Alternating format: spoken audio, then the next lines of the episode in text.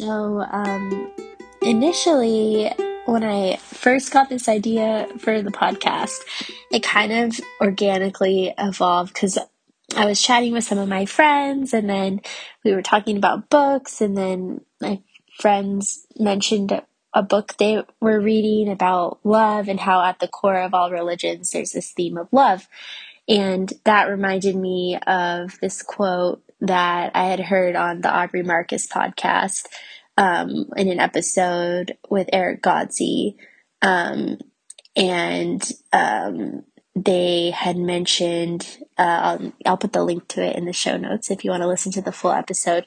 Um, but they were talking about faith and um, the co- like faith versus dogma and when faith can be helpful and when it can be hindering and it just really resonated with me because I grew up Catholic and um, then had a period where I was more agnostic, atheisty, and then um, now I'm would consider myself spiritual, but I don't identify with any particular religion. Although I'm am really interested, um, like in Buddhism and um, yeah, I feel like just in like some of those Eastern religions, I'm curious about. So I, I definitely want to do more research and learn more there. But anyways, tangent.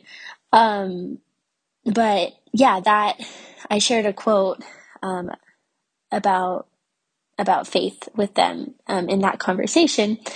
And then after I shared the quote, I was like, oh, I feel like I want to say more about this. So I like I wrote this essay, uh, or I mean, short article, or I don't know what you'd call it, but um, I wrote this this this article about um, kind of expanding upon the quote. Um, and then I was like, should I put this on Medium or like it's too long for an Instagram caption? Uh, and then I was like, you know, I think I'll I'll just I'll record it and then um and then maybe I could like have a podcast or something. Like I forget I honestly forget if I was like, oh I'll just record it and I'll put it somewhere. Um I, I kind of forget. But I think it, it just like eventually I was like, oh, it could be a podcast and oh, maybe I, have a, I could have a podcast, like an audio blog thing. So this was the idea. That was kind of like the emergence of the idea. Um, and um, yeah, so I wrote this essay and I would like to share it with you guys. So the essay is called Why I'm Not Catholic Anymore.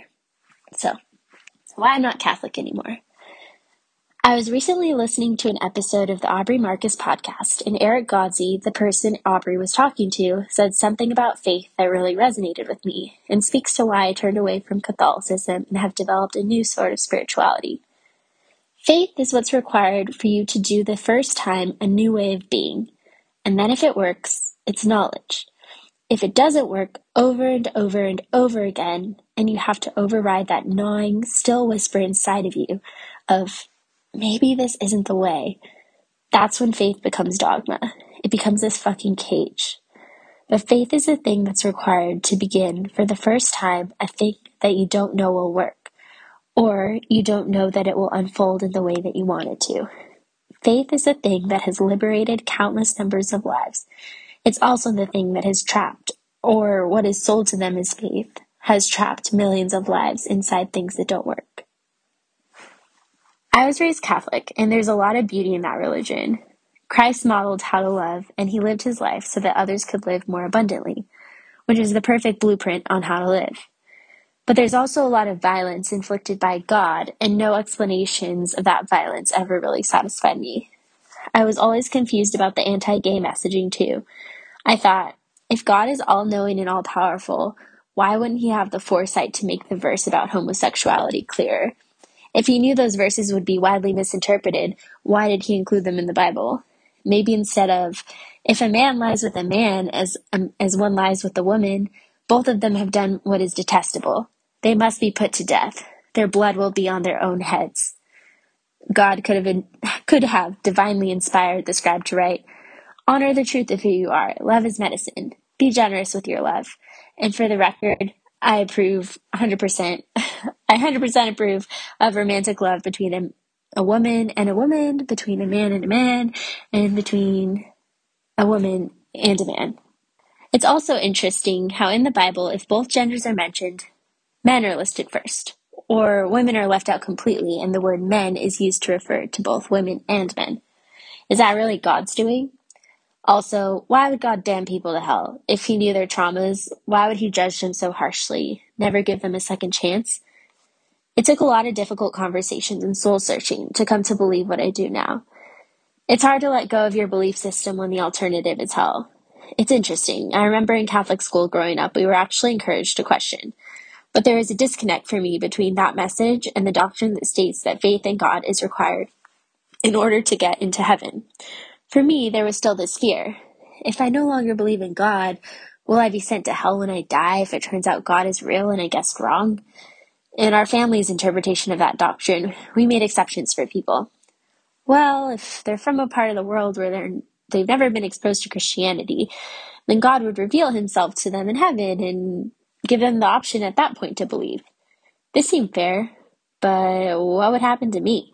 Someone who had every opportunity to accept God, 12 years of Catholic education, 22 years of Sunday Masses. I was afraid of eternal torture. Fear is a powerful motivator, but so is intuition when you start to tap into it. That gnawing, still whisper inside of you of maybe this isn't the way, as Erick so eloquently put it.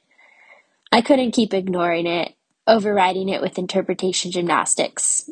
Well, maybe the God who turned Lot's wife into a pillar of salt for looking back at her town, that was just the old God, the God of the Old Testament, and Jesus is the new way, so we can just kind of ignore that part. Um, well, there were like thousands of years before Jesus came. I'm still confused about why God needed to be so violent during that time. I was also often told to accept things in faith we don't understand because of our because our human minds can't comprehend um, things like transubstantiation, the process of how the bread and wine became Christ's actual body and blood. I was confused about how this his actual how it was now his actual body and blood. It still tasted like a wafer and sweet red wine to me. In the interview, Aubrey gets at this sentiment when he responds to Erick's thoughts on faith. Which is why I think this is what he says. Which is why I think faith is something that people push against because people say, this doesn't make any sense. I know, but just have faith. But really, it doesn't make sense because it shouldn't make any sense because it's wrong, you know? Just believe in this absolutely judgmental deity that's punishing and wiping people from the earth and cursing people to eternal damnation. But have faith in this thing as the savior. And it's like, but really though? because that doesn't sound cool. That sounds like worse than a good human. We don't push people like that. We don't punish people like that. That would be inhumane. So people are like, fuck that. But real faith is faith in the light itself. I have faith in a benevolent universe. I have faith that love is the fabric of existence. So that was all, Aubrey. Now, back to my thoughts. Um, my beliefs are still evolving. But at the core, I believe love heals, and our purposes are to spread as much love as we can. We each have our own gifts and methods for expressing that love, but ultimately, we're here to love, and if something in a religion goes against that concept, I don't incorporate that principle into my belief system. I believe we're all connected, all part of the same energy. I haven't settled on a name for this universal consciousness slash source slash the absolute slash God. I usually just use a lot of slashes. I believe that it's possible to get in touch with our divine nature and with source slash universal consciousness slash God through plant medicines and through meditation. I also think there are more dimensions than we can observe, and in those further out dimensions, time is not linear, so past, present, and future can be viewed concurrently. I believe this based on my understanding of Einstein's theories, quantum physics, space, and what I've gathered from listening to near death experiences. My favorite motif that comes up in near death experiences is a life review. Oftentimes, in these experiences, people are shown their life and they relive each moment from the perspective of everyone they've affected. All the goodness they shared with others, they get to feel, and all the pain they've caused others, they also feel. To me, this seems fair. No one is judging us at the end of our life. We are simply shown the truth of who we are and that knowledge that we gathered in that lifetime informs our universal consciousness slash source slash God. I think universal consciousness slash source slash God is constantly trying to learn more about itself. Each of us is a unique expression of source slash God. No two lives are exactly alike. So through our lived experiences, we gain knowledge that informs source slash God slash universal consciousness. These are the beliefs that resonate intuitively, intuitively with me right now in this moment. They might change tomorrow, they might change in an hour, but I'm claiming them as my own in this moment. I think a trap I'm still getting myself out of, and they talk about this in the interview too, is the trap of not wanting to claim anything as a belief. I've talked about this with my friend Allie, and I think it comes from the rigidity of the religion I was raised in. It has this all or nothing mentality. Either you're Catholic or you're not. You believe or you don't. You're in or you're out. And it was so much work to let go of the beliefs I had. I'm kind of afraid to get too attached to something and to stop being intellectually honest or open to new information that might oppose my new beliefs. I know I've been wrong in the past, so I think I also have a hard time trusting myself. I used to believe Adam and Eve were the first humans, and Eve actually ate an apple that caused us all to be born with sin. What else might I be willing to believe? What else might I be wrong about? But the more I open to my intuition, the more I learn to trust that inner knowing, that gut feeling, the more confidence I gain in my ability to discern what feels true for me.